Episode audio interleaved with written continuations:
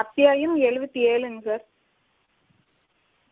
வசனம் முப்பது முப்பத்தி ஒண்ணுங்க அத்தியாயம் எழுபத்தி ஏழு வசனம் இருபத்தி ஒன்பது. முப்பது முப்பத்தொன்று நீங்கள் எதை பொய்ப்படுத்திக் கொண்டிருந்தீர்களோ அதன் பால் நடப்பீர்களாக. நான் பொய்ப்பித்தது நம்முடைய வேதத்தை. சத்திய வாக்குகளை. எவற்றை இறைவன் உங்களுக்கு நன்மையாக்கினானோ அவற்றையெல்லாம் உங்களுக்கு உரியதாக நீங்கள் ஆக்கிக் கொண்டீர்கள். நீங்கள் உங்களுடைய வாழ்க்கையை வாழ்வதாக எண்ணிக்கொண்டிருக்கின்றீர்கள். இறைவனுடைய ஒவ்வொரு நற்செய்தியையும் உங்களுடைய சொந்த எண்ணங்களாக நீங்கள் எண்ணிக்கொண்டிருந்தீர்கள் அந்த எண்ணங்களில் நீங்கள் அனுபவித்தவற்றை சில விஷயங்களையும் கற்பிக்கப்பட்ட பல விஷயங்களையும் இன்னும் உங்களுக்கு எது சாத்தியமோ அந்த வாழ்க்கையை உங்களுக்கு உரியதாக நீங்கள் வாழ்வதற்கு உரிய வாழ்க்கையாக உங்களால் அந்த வாழ்க்கையை வாழ முடியும் என்று நம்பியவர்களாக வாழ்ந்து கொண்டிருக்கின்றீர்கள். எனினும் இறைவன் அறிவித்துக் கொண்டிருக்கின்றான் உங்களுக்கு அந்த வாழ்க்கை எதில் நீங்கள் பரிச்சயமாகி இருக்கின்றீர்களோ அந்த வாழ்க்கையில் நீங்கள் வாழ்ந்துட முடியும் என்று எண்ணுகின்றீர்களா? அந்த கேள்வியை நாம் மனதில் வாங்குவதே கிடையாது. உங்களுடைய எண்ணங்கள் பிரகாரமெல்லாம் இதுவரையும் நடந்திருக்கின்றதா? அச்சிட்டு சகாமல் அதற்கு மாற்றமாக நேர் எதிராகவும் நடந்திருக்கின்றதா என்று கேட்கின்றான். அதனையும் நாம் மனதில் வாங்கிக் கொள்வதில்லை. நாளைய வாழ்க்கையில் உங்களுக்காக நீங்கள் எதனை சம்பாதிக்க இருக்கின்றீர்களோ அந்த ஆற்றல் இருக்குமானால் உங்களுடைய மன இச்சைகள் அதனை இன்றே விரும்பாதா? இப்பொழுதே நான் சம்பாதித்துக் கொள்ள வேண்டும் என்று நீங்கள் ஆசைப்படுகின்றீர்கள். ஆனால் நாளைக்கு நான் சம்பாதிப்பேன் என்று கூறுகின்றீர்கள். ஏன் அந்த நாளைக்கு என்ற ஒரு தேதியை ஒரு நாளை நீங்கள் பின்பற்றுகின்றீர்கள்? உங்களுக்கு ஆற்றல் இருக்கின்றது நிகழ்த்தி கொள்ளுங்கள். முடியாது. நாளைக்கு அது நிகழும் நிகழலாம். அதன்பால் நான் முயற்சி செய்து கொண்டிருக்கின்றேன் என்று நீங்கள் உங்களுடைய இறைவனுக்கு கேள்விகளை அவனிடமிருந்து கேட்கவும் செய்கின்றீர்கள். அவன் கேட்கிற கேள்விகளுக்கு நீங்களே பதிலளிக்கின்றீர்கள். என்ன எங்கு இது நிகழ்ந்து கொண்டிருக்கின்றது என்பது தெரியாமலேயே. நாளைக்கு நான் முயற்சி செய்வேன். நான் இந்த முயற்சி பலனிக்கலாம் என்று நீங்கள் நம்பிக்கை கொண்டிருக்கின்றீர்கள். இந்த நம்பிக்கை தான் உங்களுடைய வாழ்க்கை என்பது உங்களுக்கு புரியவில்லையா? இதனையும் இறைவன் கேட்கின்றான். அதனையும் நாம் மனதில் கொள்வதில்லை. எந்த அளவுக்கு நம்முடைய கடந்த கால நிகழ்வுகளையும் நிகழ்ந்து கொண்டிருக்கிற காலத்தினுடைய இயலாமையையும் கடந்த காலங்களில் எவற்றையெல்லாம் நீங்கள் இழந்தீர்களோ கடுமையான முயற்சியை கொண்டு நீங்கள் காப்பாற்றிக் கொள்ளவும் முனைந்தீர்கள். உங்களுடைய கேடுகள் உங்களை வந்து அடையும் பொழுது நீங்கள் சம்பாதித்தவற்றிலிருந்து இழப்புகள் உங்களை அடையும் பொழுது நீங்கள் அதை தடுக்கக்கூடிய முயற்சியிலும். இன்னும் யாரெல்லாம் உங்களுக்கு பாதுகாவலர்களாக இருப்பார்கள் என்று எண்ணினீர்களோ அவர்களுடைய உதவியையும் அழைத்தீர்கள். அவ்வளவும் பொய்ப்பித்து இறுதியில் நீங்கள் இழப்புக்கு உள்ளாக்கி நஷ்டவாளிகளாக மாறீர்கள். இதிலிருந்து உங்களுடைய காரியங்களின் பால் நீங்கள் எந்த முயற்சியில் இருந்தீர்களோ அவ்வளவும் குறைத்துப் போனதை இன்று நீங்கள் உணர்கிறீர்களா? இன்று நீங்கள் வாழ்ந்து கொண்டிருக்கின்றீர்கள் பல பிரச்சனைகளோடு. அந்த பிரச்சனைகளை நீங்கள் சம்பாதித்ததுதான் உங்களுடைய கைகளையும் உங்களுடைய வாய்களையும் கொண்டு. இந்த பிரச்சனைகளில் ஏதாவது ஒன்றிலிருந்து நீங்கள் விடுபடுவதாக இருக்கின்றீர்களா? நீங்கள் நாளைக்கு வாழ்வது இருக்கட்டும். இன்று முழுமையான வாழ்க்கை வாழ்ந்து கொண்டிருக்கின்றீர்களா நீங்கள்? உங்களுடைய விருப்பப்படியும் உங்களுடைய இச்சைகளின்படியும் உங்களுடைய தகுதிகளில் எதெல்லாம் உங்களுக்கு சாத்தியமானதோ எவையெல்லாம் உங்களுடைய ஆற்றலின் கீழ் இருக்கிறது என்று நீங்கள் எண்ணினீர்களோ அந்த வாழ்க்கையை நீங்கள் இப்பொழுது வாழ்ந்து கொண்டிருக்கின்றீர்களா நாளைக்கு எப்படி வாழப்போகின்றீர்கள் என்பது ஒரு புறம் இருக்கட்டும். நேற்றுள்ள வாழ்க்கையில் நீங்கள் உங்களை பாதுகாத்துக் கொள்ளவில்லை. இன்றுள்ள வாழ்க்கையில் உங்களுடைய பிரச்சனைகளிலிருந்தும் உங்களுக்கு நீங்கள் நிவாரணம் அளித்துக் கொள்ளவில்லை. நாளைய வாழ்க்கையிலும் இதனை நான் சுத்தமாக செய்து முடிப்பேன் என்று நீங்கள் உறுதி கொள்வதாக இல்லை. எப்படி நீங்கள் உங்களுடைய வாழ்க்கையை நீங்கள் வாழ்ந்து கொண்டிருப்பதாக நான் வாழ்கின்றேன் நான் நாளைக்கும் வாழ்கின்றேன். என்னுடைய உழைப்பை கொண்டு வாழ்கின்றேன் என்று கூறுகின்றீர்கள் உங்களுடைய உழைப்பில் நீங்கள் வாழ முடியாது. உங்களுடைய ஓய்விலும் உங்களுடைய அமைதியிலும் நீங்கள் வாழ முடியும். உங்களுடைய உயிர் வாழ்க்கை உங்களுடைய அமைதி சம்பந்தப்பட்டதாக இருக்கிறது உங்களுடைய உழைப்போ அதில் ஏற்படக்கூடிய கலைப்பும் சோர்வமோ கொண்டு. இன்னும் அதில் மிக பெரும் நஷ்டங்கள் அடையும் பொழுது விரக்தியின் விளிம்புக்கும் சென்று பின்னர் உங்களை மீண்டும் திருப்பி உங்களுக்காக ஒரு நன்மையை அளித்து வாழ்வு அளித்தானால் நீங்கள் மீண்டும் உங்களுடைய காரியங்களில் பலையில் வருகின்றீர்கள் இந்த மூன்று நிலைகளையும் நீங்கள் சிந்தித்து பாருங்கள். இறைவன் ஒருவனை தவிர உங்களுக்கு உதவி செய்பவன் இல்லை என்பதையும் அவனுக்கு நிகராக பாதுகாவலன் இல்லை என்பதையும் நீங்கள் அறியுங்கள். ஒரு காலத்தில் நீங்கள் வாழ்ந்தாலும் முக்காலத்திலும் நீங்கள் வாழ்ந்து கொண்டிருக்கின்றீர்கள். இப்பொழுது இருக்கிற சூழ்நிலையிலும் கூட கடந்த காலத்தை பற்றிய நினைவுகளை உங்களுடைய உள்ளத்தை விட்டும் உங்களுடைய நெஞ்சத்தை விட்டும் நீக்கவில்லை. நீங்கள் நினைத்த போதெல்லாம் உங்களுடைய துக்கங்கள் உங்களை வந்தடையும். என்னுடைய இழப்புகளை பற்றி இறைவனுடைய வாக்குகள் எப்படி இல்லையோ என்னுடைய மனதில் என்னுடைய உள்ளத்திலிருந்து நற்செய்தியாக இறைவனுடைய வாக்குகள் எந்த நேரமும் என்னுடைய உள்ளத்தில் இருப்பதன் காரணமாக பழைய காலங்களில் சென்ற காலங்களில் நான் இழந்த இழப்புகளை பற்றி மறந்து வாழ்ந்து கொண்டிருக்கின்றேன். நன்மையும் தீமையும் சமமாகாது. எவ்வளவு அழகான செய்திகளை கொண்டு துக்கமான செய்திகளையும் உங்களுடைய இழப்பில் நீங்கள் மூழ்கிவிட்டால் இறக்கும் வரையில் அந்த வடுவானது நெஞ்சத்தில் ஏற்பட்ட அந்த துக்கத்தின் வடிவானது உங்களுடைய நினைவுகளை விட்டும் அகலாமல் செய்திருப்பான்.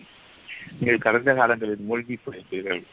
உங்களுடைய இறப்பு இழப்புகளின் துக்கங்களில் நீங்கள் மூழ்கி போயிருப்பீர்கள் உங்களுடைய வாழ்க்கையை நரக வாழ்க்கையாக அமைந்திருக்கும். இரவு பகல் துக்கம் இல்லாமல். இது இரவின் தூக்கம் உங்களுக்கு இருந்த போதிலும் அதில் உங்களுக்கு நன்மை இல்லை. காரணம் அதிலிருந்து நீங்கள் பகலில் எழுப்பப்படும் பொழுது பழைய துக்கங்களிலேயே நீங்கள் மீள்வீர்கள் படுக்கை விட்டு எழுந்திருக்க முடியாது. பகல் வேலைகளில் உற்சாகமும் கிடையாது. உங்களுடைய காரியங்களையும் நீங்கள் நிறைவேற்ற முடியாது. இது நரக வேதனை. நரகத்தின் வேதனையை பற்றி இறைவன் சொல்லும் பொழுது அதில் உங்களுக்கு சுகமில்லை. அதை விட்டு நீங்கள் நீங்கவும் முடியாது. ஆனால் சுகமளிப்பது போன்ற அவ்வளவு காரியங்களும் நிகழ்ந்து கொண்டிருக்கும்.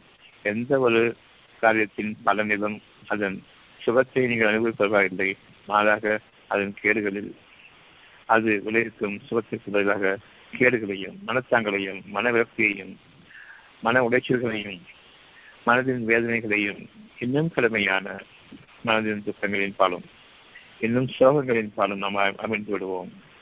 இது மூன்று காலங்களிலும் உங்களுக்காக உங்களுக்கான சூழ்நிலைகளை இறைவன் அறிவிக்கின்றான்.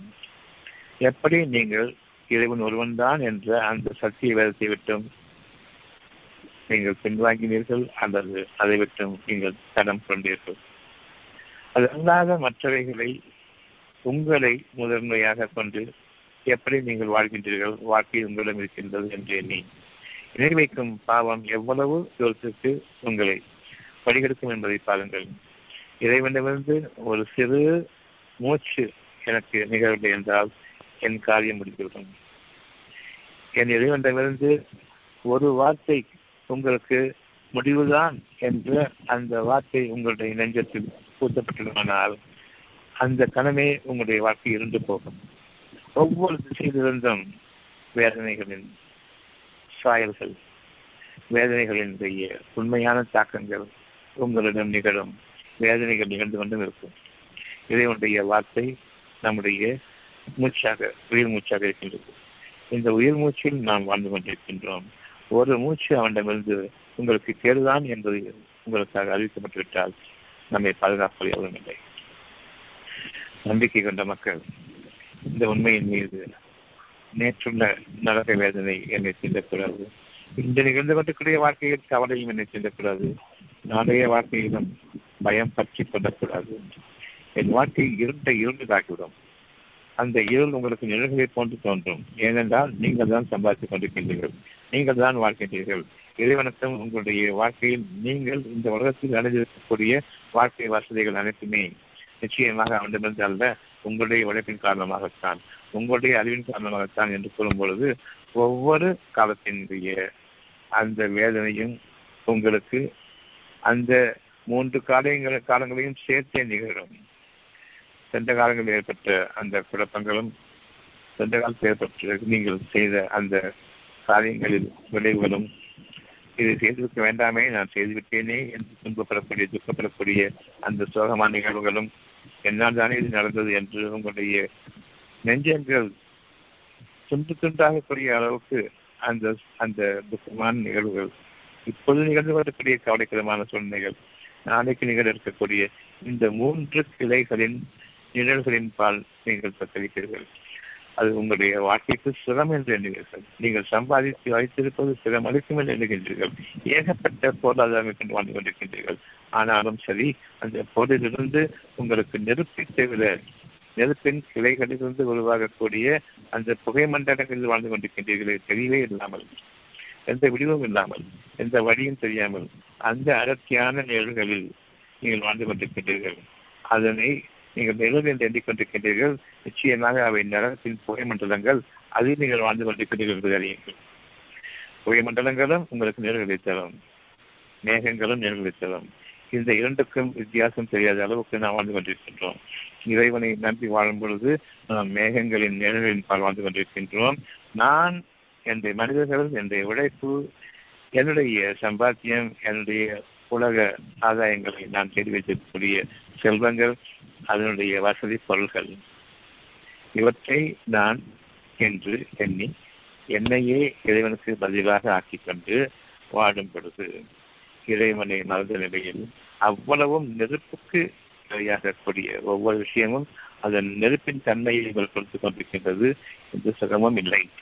அங்கு நீங்கள் உங்களுடைய உயிர்களையும் உங்களுடைய உயிர்களையும் நீங்களே மாய்த்துக் கொள்வீர்கள் அப்படிப்பட்ட சூழ்நிலையை நாம் சுற்றிலும் பெரும் பணக்காரர்கள் வாழ்க்கையில் பார்த்துக் கொண்டிருக்கின்றோம். ஏழைகளின் வாழ்க்கையில் பார்த்துக் கொண்டிருக்கின்றோம். இங்கு பணம் முக்கியம் அல்ல நான் என்ற அந்த வார்த்தையினுடைய கேடுகள் முக்கியமாக நான் நாம் இறைவன் கிடையாது. நாம் ஒருவருக்கு ஒருவர் உதவி செய்கின்றோம் நாம் முயற்சிக்கின்றோம். நாம் வாழ்கின்றோம். நாம் சில பொருள்களை சுகப்பொருள்களை கண்டுபிடித்திருக்கின்றோம். அதில் உயிரோட்டம் இல்லை என்பதை தெரிந்திருந்தும் ஒவ்வொரு சுகப்பொருளும் நெருப்பில் இயங்குகின்ற என்பதை தெரிந்திருந்தும் நாம் பெருமை கொண்டோம். அந்த நெருப்பு நமக்கு புகை மண்டலமாக மாறுகின்றது. அந்த புகை மண்டலங்களில் தான் உங்களுக்கு இந்த நோய் அந்த நோய் கேன்சர் காரணம் வந்து மாசு பட்டுவிட்டது மாசு சூழ்ந்து விட்டது அதை நீக்குங்களேன் நீக்க முடியாது. பிறகு மாசு சூழ்ந்து விட்டது அதன் காரணமாக கேன்சர் இந்த நோய் அந்த நோய் என்று கூறிக்கொண்டிருக்கிறீர்கள் பிறகு அதை நீங்கள் நீக்கிக் கொள்ள வழி இல்லை என்று இருக்கும் பொழுது யார் பக்கம் திரும்பி இருக்க வேண்டும்? தெளிவான அச்சாட்சிகள் மீண்டும் மீண்டும் மீண்டும் காட்டப்பட்டுக் கொண்டிருக்கின்றன. என்ற போதிலும் நாம் அவனிடம் திரும்புவதில்லை. நமக்கு மேலாக ஒருவன் இருக்கின்றான் என்பதை நாம் அறிவதில்லை. எந்த காரண காரியங்களை சொல்லி இதன் காரணமாக இந்த நோய் இருக்கின்றது இதன் காரணமாக இந்த கேடு இருக்கின்றது என்று சொல்கின்றோமோ அவர்கள் இன்னொரு புறம் வரட்டும். உங்களுக்கு உணவு நோய்களை விட்டுவிடுவோம். அது நீங்கள் சம்பாதித்தது நிச்சயமாக நீங்கள் அதனை இறுதி காலங்களில் வருவீர்கள். இறைவனே என் பாவங்களை மன்னித்து நீ காப்பாற்று என்று. அந்த நேரத்தில் இறைவன் உங்களை மன்னிக்கலாம். ஆனாலும் இறுதி நாட்டில் நீங்கள் அவனிடமிருந்து மன்னிப்பு தர முடியாது. உங்களுக்காக விதிக்கப்பட்டு விதிக்கப்பட்டதுதான். அவனிடமிருந்து ஒரு வார்த்தை உங்களுக்கு கேடுதான் என்று கூறப்பட்டுவிட்டால் அந்த க்ஷணமே நம்முடைய வாழ்க்கை முடிந்துவிடும்.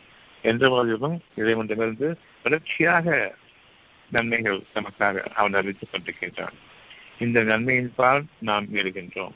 இனியும் சரி இந்த நன்மைகளுக்கு இறைவனிடமிருந்து நல்ல செய்திகள் நம்முடைய உள்ளத்தில் வந்து கொண்டிருக்கின்றன. அவை அனைத்தையுமே தாங்கள் தான் நிறைவேற்றிக் கொள்ள வேண்டும் என்று இறைவனுக்கு பதிலாக நாம் நம்மையும் நம்முடைய மன சார்ந்த மனிதர்களையும் மனித குற்றங்களையும் நம்பி வாழும் பொழுது நம்முடைய நெருப்புக்கு நாம் இரையாகி கொண்டிருக்கின்றோம். நாம் நரக வேதனையில் வாழ்வதற்காக நெருப்பில் வாழ்வதற்காக நம்மையே நரக நெருப்பின் எரிபொருள்களாக ஆக்கிக் கொண்டிருக்கின்றோம். மனிதர்களை நம்புவது எரிபொருள்களை நரகத்திற்குரிய எரிபொருள்களை நம்புவதற்கு சமமானதாகும். இறைவனை மறந்து நாம் சம்பாதிக்கும் ஒவ்வொரு பொருளும் நெருப்புக்கு இரையாகக்கூடியது என்பதை எந்த சந்தேகமும் இல்லாமல் விளங்குங்கள். இந்த மூன்று கிளைகள் மூன்று காலங்களிலும் முற்காலங்களிலும் நான் சம்பாதித்த தீமைகள் எனக்காக மறக்கடிக்கப்பட்டு இதனுடைய நற்செய்திகளை கொண்டு ஒவ்வொரு மூச்சிலும் நான் வாழ்ந்து கொண்டிருக்கின்றேன். இதனுடைய நற்செய்தி நிறுத்தப்பட்டுமானால் கதிகலங்கி போகிறேன் ஒரு செகண்ட் ஆனாலும் இறைவனுடைய கருணை உங்கள் மீது நிச்சயமாக உங்களுடைய ஆயுட்காலம் தோன்றும் வரையில் உங்களுக்காக வாக்களிக்கப்பட்டு விட்டது அவன் உங்கள் மீது கருணையாளனாக இருக்கின்றான் என்பது உங்கள் மீது அளவற்ற அருளாளனாக இருக்கின்றான். நிகழ்நாள் இறக்கமுடையவனாக இருக்கின்றான் என்பதை அவன் தன் மீது கடமையாக்கி கொண்டவன். இந்த கருணையின் காரணமாக இன்று வாழ்ந்து கொண்டிருக்கின்றோம். நாம் நன்றி உணர்வில்லாதவர்களாக நெருப்பின் பால் நாம் எழுந்து கொண்டிருக்கின்றோம். நெருப்பின் குழிகளின் மீது நாம் அமைந்திருக்க அமைந்திருக்கின்றோம். அந்த புகை மண்டலங்களில் நாம் வாழ்ந்து கொண்டிருக்கின்றோம். அதிலும் குளிர் வாழ்ந்து கொண்டிருக்கின்றோம். என் காரணம் என்னுடைய உழைப்பின் காரணமாகத்தான் நான் இவ்வளவாவது வாழ்கின்றேன் என்று நிச்சயமாக இவருடைய போக்கு மிக கெட்டது. நம்பிக்கை வாழ்ந்து கொண்டிருக்கும் இந்த மூன்று கிளைகளின் நிழல்களின் பால் நீங்கள் நடக்கின்றீர்கள். அது உங்களுக்கு வெப்பத்தை தணிப்பதும் அல்ல உங்களுக்கு ஓய்வை கொடுக்கூடியதும் அல்ல. இன்னும் நிலத்தின் கடன் செயல் உங்கள் மீது. அதிலிருந்தும் உங்களை நீங்கள் பாதுகாத்துக் கொள்வர்களும் இல்லை. நரக வேதனையை அனுபவித்துக் கொண்டிருக்கின்றோம் என்று சொல்லாத மக்கள் கிடையாது. ஏன் இவ்வளவு வேதனை கொண்டு படைத்தாய் என் இறைவனே என்று இப்பொழுது இறைவன் பக்கம் அவர்கள் சாடுகின்றார்கள். முதல் முறையாக இறைவன் பக்கம் திரும்புவதென்றால் அவனை சார்ந்ததற்காகவும் அவனுடைய அவனை நீங்கள் இழிவுறுத்துவதற்காக மட்டுமே தான் இழிவுறுத்துகின்றீர்கள் அப்பொழுது இறைவன் அறிவிக்கின்றான். இப்பொழுது உங்களை என் பக்கம் திரும்ப செய்தது எது? துன்பங்கள் நிகழும் பொழுது இறைவனை நினைவு கொள்வதும் அந்த நினைவு கொள்வதன் காரணமாக உன்னை தவிர இல்லையே என்று அந்த நினைவு கொள்வதன் காரணமாக நீக்கிவிட்டால் என் அறிவின் காரணமாக நான் இதை கேட்கப்பட்டேன் என்று கூறுவதும் எவ்வளவு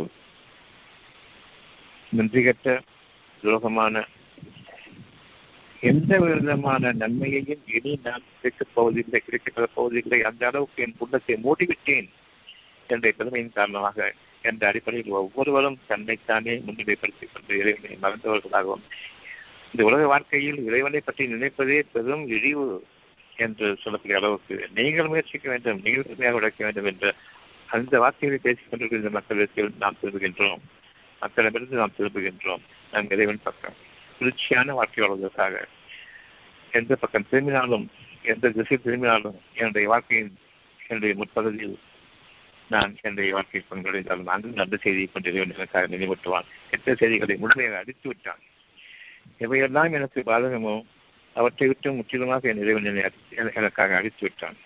இப்பொழுது எதெல்லாம் எனக்கு அழகான விஷயமோ அவற்றை மட்டும் என் மனதில் நினைவுபடுத்திக் கொண்டிருக்கின்றான் என் இறைவன் தான் அல்லாதன் இந்த நினைவுகள் முக்காலத்திலும் எனக்கு சுகமான செய்தியை மட்டுமே பார்க்கக்கூடிய அந்த பார்வையை அமைத்து விட்டார்.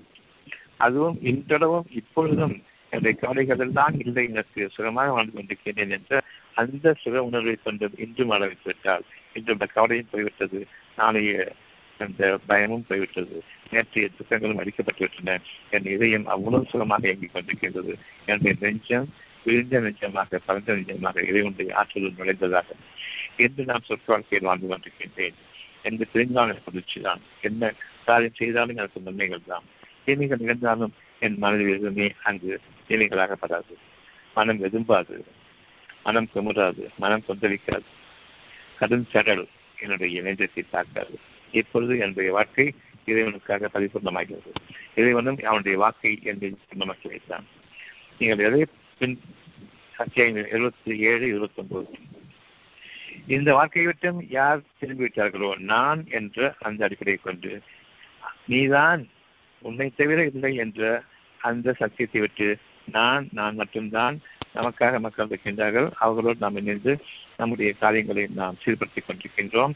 இறைவனுக்கும் நம்முடைய வாழ்க்கைக்கும் உலக வாழ்க்கைக்கும் சம்மந்தமில்லை என்று எண்ணிக்கொண்டிருப்பவர்கள் அதன்பால் நடப்பார்களாக. அதனுடைய தீமையினுடைய தீ நெருப்பு. அந்த தீமையினுடைய மையத்தை நோக்கி சுழற்றும் மனிதர்கள் என்ற நெருப்பு அவர்களை தீண்டும். மனிதர்கள் ஒருவருக்கு ஒருவர் நெருப்பாக இருக்கின்றார்கள். ஒருவர் மற்றவரை நெருப்பிட்டு பொசுக்கக்கூடிய அளவுக்கு கோபங்களும் தாபங்களும் ஒரு நாடு மற்ற நாடுகளின் மீது நெருப்புக்கு குண்டங்களை வீசுவதும் நெருப்புக்கு தீக்கிரையாக்குவதும் போர் தொடுப்பதும் நிகழ்கின்றது பாருங்கள். மனிதர்கள் ஒருவருக்கொருவர் எரிகட்டைகள் ஒருவர் மற்றவர் எரிக்க விடமாட்டார்கள். அவர்களுடைய பாதையிலிருந்து விலகுங்கள் நற்செய்தி மனதில் இருந்தால் தவிர உங்களுக்கு சுகமான உணர்வோ சுகமான வாழ்க்கையோ கிடையாது. நற்செய்தி இல்லை என்றால் நீங்கள் கொண்ட அந்த தீயின் புகைமண்டலங்கள் நேற்றைய வாழ்க்கையிலிருந்தும் இன்றைய வாழ்க்கையிலிருந்தும் நாளைய வாழ்க்கையிலிருந்தும் உங்களுக்காக இன்றே மூட்டப்படும். அந்த புகைமண்டலங்களில் தெரிவில்லாத அந்த பார்வையை கொண்டு மூச்சு விடக்கூட முடியாத அளவுக்கு உங்களுடைய கஷ்டங்களிலும் வேதனைகளிலும் நீங்கள் வாழ்வீர்களே அந்த வேதனையை இறைவன் உங்களுக்காக அறிவிக்கின்றான். நிச்சயமாக அது நிழல் அளிப்பதற்கை உங்களுக்கு வேதனையிலிருந்தும் வெப்பத்திலிருந்தும் உங்களை காப்பாற்றுவதும் அல்ல. நிச்சயமாக அது பெரிய மாளிகைகளை போன்ற நெருப்பு. மாளிகைகள் சுற்றி இருக்கின்றன. மாளிகைகளிலிருந்து நெருப்பு மண்டலங்கள். வானங்களை நோக்கி பரவுகின்றன. வானமே தெரியாது. அந்த வானத்தின் புகை புகை மட்டும் பார்க்கின்றீர்கள். நெருப்பையும் புகையையும் பார்க்கின்றீர்கள். வானமும் குளிர்ச்சியும் அங்கு கிடையாது. நிச்சயம் அது மஞ்சள் நிறமுள்ள ஒட்டகைகள் போன்று போன்றிருக்கும் வைப்பிப்பவர்களுக்கு அந்த நம்பிக்கை தான். ஒட்டகை ஷேப்பே இல்லாமல் இருக்குமோ? அந்த மாதிரி அந்த நெருப்பு தரல்கள் உங்களை சூழும் பொழுது எந்த வகையிலும் அது என்ன விதமானது என்பதை நீங்கள் காண மாட்டீங்க அதனுடைய எதையும் அந்த நெருப்பினுடைய அடையாளங்கள் தெரியுமே தவிர அது எங்கிருந்து எப்படி ஆரம்பமாகின்றது அதனுடைய தன்மை என்ன எந்த ஒன்றையும் ஏன் அது எழுந்து கொண்டிருக்கிறது எப்படி அதை நாம் அமைத்துக் கொள்வது எப்படி நாம் இருந்து விடுவிப்பது என்ற ஒன்றையுமே எனக்கு தெரியாமல் இருப்பீர்கள். அதற்கு எல்லையும் இல்லை முடிவும் இல்லை. அப்படிப்பட்ட ஒரு சூழ்நிலையை நாம் பார்ப்போம். நீங்கள் உங்களுடைய இறைவன் பக்கம் திரும்பவில்லை என்றால் வெற்றிக்கோள்களுக்கு இந்த நாள் உண்டு. அந்த நாளில் கேடுவோம்.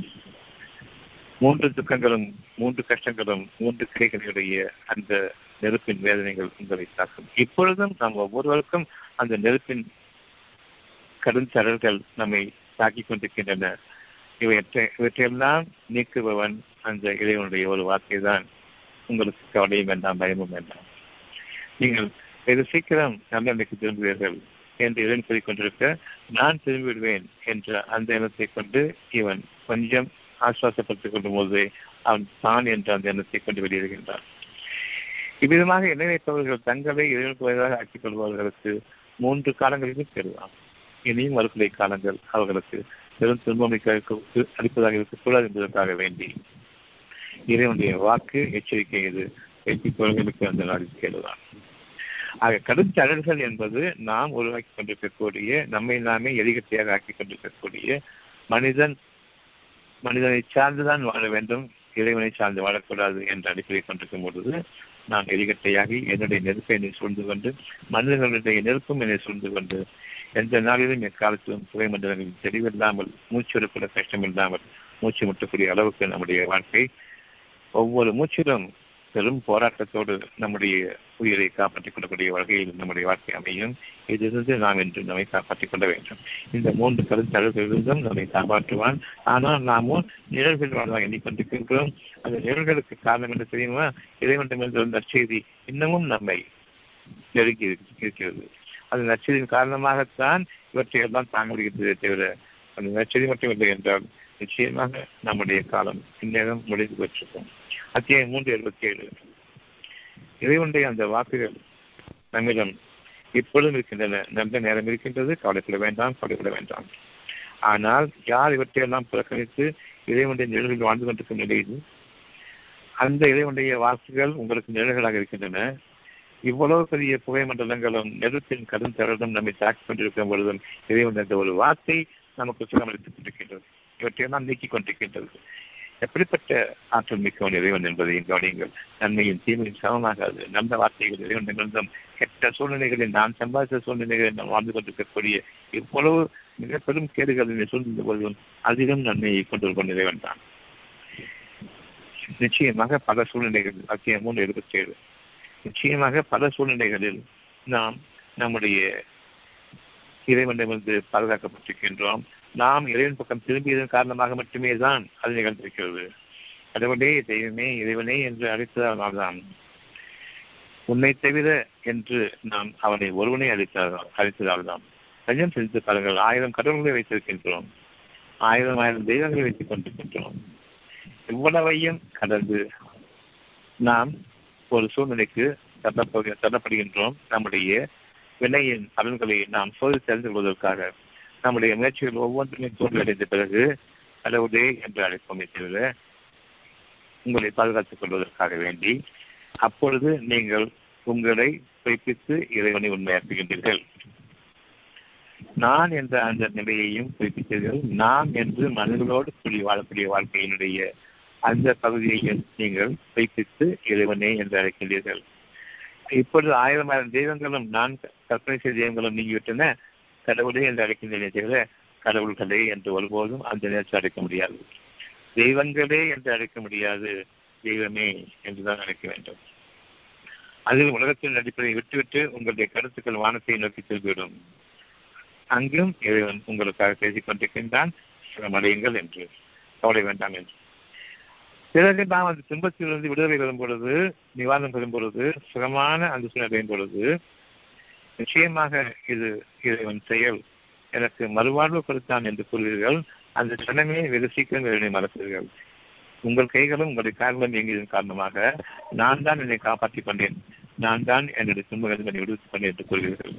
அந்த நேரத்தில் இறைவன் அறிவிக்கின்றான் யார் அல்லாவிடத்தில் செய்த மூன்று இருபத்தி ஏழு அத்தியம் மூன்று இருபத்தி ஏழு யார் அல்லாவிடத்தில் செய்த வாக்குறுதியையும் சத்திய பிரமாணங்களையும் தங்களுடைய மன இச்சைகள் மிக முக்கியமானது பெருமை தான் என்ற பெருமை. அந்த மன இச்சைகளுக்காக புறக்கணிக்கின்றார்களோ அவர்களுக்கு நிச்சயமாக அந்த நாளில் கேளுதான் அந்த நாளில் நற்செய்தி எதுவுமே இல்லை. அல்லாஹ் பேசவும் மாட்டான் இன்னும் இறுதியாக அவர்கள் கதறும் பொழுதும் துன்பப்படும் பொழுதும் பார்க்கவும் மாட்டான் அவர்களை மனதை தன்னுடைய நல்வாக்குகளை கொண்டு ஈரடைந்த அந்த மனதை தூய்மையாக்கவும் மாட்டான் அவருடைய புகைமண்டலை நீக்கவும் மாட்டான். மூன்று கிளைகளின் பல அவர்கள் நிச்சயமாக நடப்பார்கள் மேலும் அவர்களுக்கு நோவினை மிக்க வேதனையும் உண்டு. இன்னும் அவர்கள் எதிர்பார்க்காத ஒவ்வொரு திசையிலிருந்தும் மரணம் அடைந்து கொண்டிருக்கும். ஆனால் அவர்கள் சாக மாட்டார்கள் வாழ மாட்டார்கள். ஒரு பெருமை கொண்ட மனிதனுக்கு இறுதியாக தான் என்று பெருமை கொண்ட மனிதனுக்கு இறுதியாக இந்த நிலைதான். ஆக உங்களை நீங்கள் உங்களுடைய இறைவன் பால் திருப்பியவர்களாக நான் இல்லை நீ மட்டும்தான் இறைவனே என்று சொல்லுங்கள் கடவுள்கள் என்று கூறாதீர்கள் கடவுளே என்று அடையுங்கள். தெய்வங்களே என்று சொல்லாதீர்கள் தெய்வமே என்று அடையுங்கள். உங்களுடைய அந்த நான் வருவதற்கு முன்பாக பொய்ப்பித்து வாழக்கூடிய வாழ்க்கையை விட்டுவிட்டும். இறைவன் ஒருவன் தான் என்ற அந்த கொண்டு திரும்புங்கள். உங்களுடைய எண்ணற்ற கஷ்டங்கள் துயரங்கள் உங்களை விட்டும். இன்று நீங்க ஆரம்பிக்கும் தெளிவான மேகங்களை பார்க்கிறீர்கள். புகைமண்டலங்கள் எது? வேகம் என்று தெரியாத நிலையில் வானங்கள் மூடி இருக்கும் பொழுது உங்களுக்கு குளிர்ச்சி ஏற்படும் அளவில் உங்களுடைய புகைமண்டலம் நீங்கிவிட்டன. தெளிவான மேகங்களும் தெளிவான காற்றும் உங்களை சொல்கின்றன உங்களுடைய பார்வையும் தெளிவாக இருக்கும். நாளைய வாழ்க்கை நேற்றைய வாழ்க்கையிலிருந்து நாளைய வாழ்க்கை வரையில் அழகான விஷயங்கள் உங்களுடைய மனதில் தவிர கெட்ட விஷயங்கள் துர்பாக்கியமான நிகழ்ந்து போன விஷயங்கள் எதுவும் உங்களுடைய மனதில் நீக்கப்பட்டிருக்கும். இந்த சொர்க்க வாழ்க்கையை என்று நீங்கள் உங்களுடைய வாழ்க்கையாக அமைத்துக் கொண்ட இறைவனே ஒருவனை மட்டும் உங்களுடைய எண்ணத்தில் சொல்லுங்கள். நான் என்ற அந்த எண்ணத்திற்கு விலகிக் கொள்ளுங்கள். மனிதர்களாகிய நெருப்பு கட்டைகளை விட்டு விலகிக் கொள்ளுங்கள். ஒவ்வொருவரும் நான் நான் நான் என்ற பெருமையில் வாழக்கூடிய சொந்தமாகவே எரிபொருளாக நரகத்தின் எரிபொருளாக தங்களுக்கு தாங்களே நெருப்பின் மையத்தில் வாழக்கூடிய மக்களாக வாழ்ந்து கொண்டக்கூடிய அந்த மனிதர்களுடைய போக்குகளை விட்டும் நீங்கள் உங்களை பாதுகாத்துக் கொள்ளுங்கள். சொல்லுங்கம்மா. உங்களுக்கு இதை தெரியும். இறைவன் அருளால தெளிவா இருக்குதுங்க. எந்த கேள்வியும் இல்லைங்க. எல்லா புகழும் அல்லாவுக்கு. டாக்டர் சமசுந்தரம் டாக்டர் சொல்லுங்க. சுகமாக வாழ வேண்டும் என்னும் உணர்வானது இந்த உணர்த்தப்படும் உணர்வை நாம் இப்பொழுது வார்த்தைகளால் வர்ணிக்கிறோம்.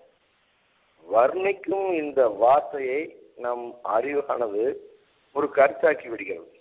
ஒரு சிக்கல் உள்ளது. உணர்த்தப்படுவதை உணர்வதற்காகவே வார்த்தை வர்ணனை. இந்த வார்த்தையை விட்டுவிட்டு உணர்த்துவதை உணர்ந்தால் போதுமானது. உணர்ந்து நம் வார்த்தையை விட்டுவிட்டு உணர்த்துவதை உணர்ந்தால் போதுமானது.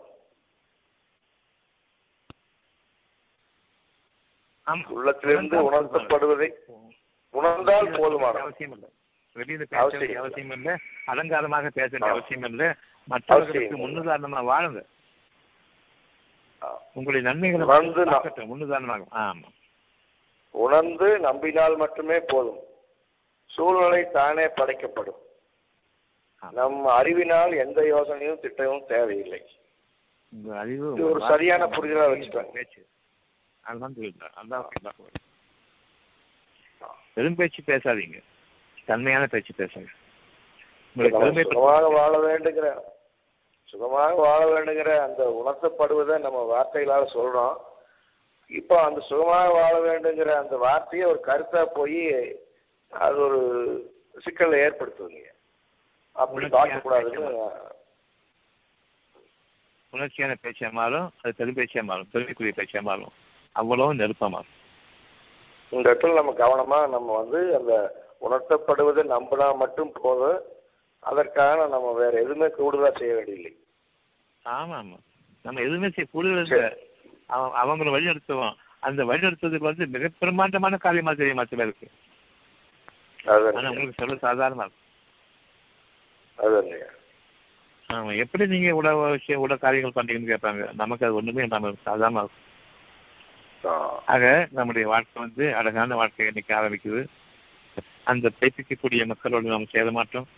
அந்த இருபத்தி ஏழு பயிற்சிக்குள்ள நாள் கேடுதான் பயிற்சிக்குள்ள நாள் கேடுதான். இந்த கேடு பயப்படுங்க மூன்று சரி. புரியுதா? சரிங்க புரியுங்க.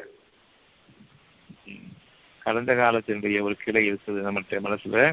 நிகழ்காலத்தினுடைய ஒரு கிளை நாம் வாழ்ந்துட்டு இருக்கிறது நாளை விருத்தியாகக்கூடிய கிளைகள். இந்த மூன்று காலங்கள் நமக்கு சுகம். இன்னைக்கு வாழ்ந்த காலத்திலேயே எவ்வளவு பெரிய கஷ்டங்களோட வாழ்ந்துட்டு இருக்கிறோம். அல்லாவுடைய ஒரு மூச்சு இருப்பதன் காரணமாகத்தான்.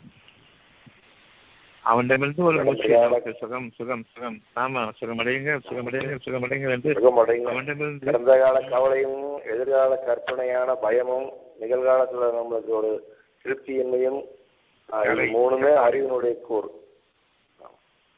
ஆமா. அறிவு இல்ல அந்த அறிவு உங்களை மையப்படுத்துவா நீங்க தான் வேற யாரும் உங்களுக்காக நான் தான் அறிவு. ஆமா. இருபத்தி ஒண்ணு நாற்பத்தி ஆறு பத்தி இருபத்தி ஒண்ணு நாற்பத்தி ஆறு. அந்த நாளில் பைத்து கொடுப்பவர்களுக்கு அந்த நாளில் கேடுதான் இருக்கு இல்லையா இப்போ இறைவன் கொடுக்குறான் இருபத்தி நாற்பத்தி ஆறுல உங்களுடைய இறைவனிடமிருந்துள்ள வேதனையிலிருந்து ஒரு மூச்சு அவர்களை எனக்கு கேடுதான் என்று அந்த ஒரு வார்த்தை தீண்டுமானால் எங்களுக்கு கேடுதான். நிச்சயமாக நாங்கள் அநியாயக்காரர்கள் இருந்தோம் என்று மூன்று நாட்களின் மூன்று காலங்களின் சூழ்நிலைகளையும் இன்று அவர்கள் உணர்வார்கள். அவற்றுக்கும் தாங்களே காரணம் என்று. அவ்வளவு அழிவுக்கும் இழிவுக்கும் தாங்கள் காலம் என்பதை அன்று உணர்வார்கள். அவர்களுடைய காலம் அந்த முடிவரும் அந்த நாளில் பேசித்தவர்களுக்கு கேடுதான். ஆனா இன்னைக்கு வாழ்க்கைக்கு காரணம் இறைவன் வந்து உயிர் மூச்சு வந்துகிட்டே இருக்குது. சுகமாக கவலை வேண்டாம். கவலை வேண்டாம். துக்கம் வேண்டாம். பயம் வேண்டாம். அமைதி அடையுங்கள் என்ற அந்த ஒரு வார்த்தை நமக்கு இன்னைக்கு வந்துகிட்டு ஆனால் தொடருமானால் உங்களுக்காக விதிக்கப்பட்ட நாள் வரும் பொழுது இறைவனிடமிருந்து ஒரு மூச்சு காற்று கேடுதான் முடிந்தது. அதுக்கு நம்ம இன்னைக்கு பயப்படுறோம் ஹலோ? ஆ சொல்லுங்கம்மா டாக்டர் வேற கேள்வி கேட்பாங்க டாக்டர்? ஏமா வேற வேற கொஸ்டின் கேட்பாங்க டாக்டர். என்ன கொஸ்டின்மா இன்னைக்கு போதுமே. சரிங்க டாக்டர். வாழ்ந்து பழகும் என்ன சொல்லு. டாக்டர் ரெண்டுல இருநூத்தி நாற்பத்தொம்போது ம். அதுல அந்த வந்து தாயத்தோட படைகள் போகும்போது நிச்சயமாக அல்லாஹ் வந்து உங்களை ஒரு ஆற்றை கொண்டு சோதிக்கிறான். அதிலிருந்து யார் வந்து ஒரு கையளவு நீர் அருந்துறாங்களோ அவர்கள் என்னை சார்ந்தவர்கள் அப்படின்னு அந்த ஒரு விளக்கம் எழுங்க டாக்டர். ஒரு பெரிய காரியமாக நீங்க சந்திக்க போறீங்க. உதாரணமாக ஒரு ஒரு போர் சூழ்நிலை ஏற்படுது. உங்களுடைய வாழ்க்கையில உள்ள போராட்டமே போதும். அந்த போராட்டத்தின் போது போரின் போது. இந்த எனக்கு அர்த்தம் புரியுதா? என் வாழ்க்கையில் போராட்டம் அதுல நான் வெற்றி பெறணும். அல்லது ஒரு சமுதாயமே இன்னொரு சமுதாயத்தை எதிர்த்து வெளிப்படையான போர் புரியுது. இந்த போராட்டத்தில் உங்களுக்கு வெற்றி வேணும்னு சொன்னா ஒவ்வொருத்தரும் தனித்தன்மையோட இறைவன் பக்கம் திரும்பணும். முதல்ல தனி மனிதன் எடுத்துப்போம். நான் பெரும் போராட்டத்தில் இருக்கிற இன்னைக்கு சுத்தி எனக்கு விரோதமான சூழ்நிலைகள் இருக்கின்றன. இதுல நான் வெற்றி பெறணும்னு சொன்னா எனக்கு தேவையானது என்ன? என்னுடைய போராட்டத்திற்கான காரணம் நான் சம்பாதித்தது தான் என்னை சூழ்ந்து வருது. இது சந்தேகம் இருக்க முடியாது சந்தேகம் இருக்கக்கூடாது ஒவ்வொரு நாளைய விஷயத்தையும் நான் தீர்மானிக்கிறேன். என் அறிவு கொண்டு எப்படி எப்படி எப்படி. ஒவ்வொன்றும் எனக்கு நஷ்டங்களும் வேதனைகளும் இழப்புகளும் சூழ்ந்து வருது. என்னுடைய செயல்களின் காரணமாகத்தான் நான் சொன்ன ஒரு காரணத்தினால்தான் தான் சூழ்ந்து வருது. இன்னைக்கு கூட இப்ப கூட இறைவனிலிருந்து நற்செய்தி இருக்குது சமாதானம் அடைங்க என்ற வார்த்தையில் சமாதானம் அடைங்க உங்களுடைய வாழ்க்கை சிறப்பானதாகவே இருக்கும். நான் உங்களை படைத்தேன். இந்த உலகத்தில் நான் உங்களை வாழ வைத்துக் கொண்டிருக்கின்றேன். உங்களுடைய வாழ்வாதாரம் நான் உங்களுக்காக அமைத்துக் கொடுத்துக் கொண்டிருக்கின்றேன். என்னுடைய வாக்குகளில் எந்த விதமான துன்பமும் எந்த விதமான மாற்றமும் கிடையாது. வாக்கு மீறுவதும் கிடையாது. வாக்கை திரும்ப பெறுவதும் கிடையாது. கொடுத்தது கொடுத்ததுதான். அது நிகழும். இதனுடைய வாக்கு தூய்மையானவன் என்பதை நீங்கள் அறியுங்கள். இப்போ உங்களுக்கு ஒரு போராட்டமான சூழ்நிலை. நீங்கள் சம்பாதிச்சதிலிருந்தே இறைவன் உங்களை எவ்விதமாக விடுவிக்கின்றான் என்பதை நீங்கள் கவனியுங்கள். பொறுமையை மேற்கொள்ளுங்கள். இந்த பொறுமையை மேற்கொள்வதற்கும் இந்த ஆற்றல் ஒரு சமுதாயமே அடுத்த சமுதாயத்தை எதிர்த்து நிற்கும் பொழுது ஒரு ஆற்றை கலக்க வேண்டியிருக்கும் அந்த ஆறு என்னன்னு சொன்னா உங்களுக்கான மனிதர்களிடமிருந்து பெறக்கூடிய ஒரு சிரமமான படைக்கப்பட்ட பல பொருள்களிலிருந்து உங்களுக்கு ஒரு நன்மை கிடைக்கிறது. உங்களுக்கு ஒரு ரிலீஃப் கிடைக்கிறது நிவாரணம் கிடைக்கிறது. உங்களுக்கு உறுதியான வெற்றி கிடைக்கும் என்று நீங்கள் நம்புறீங்க.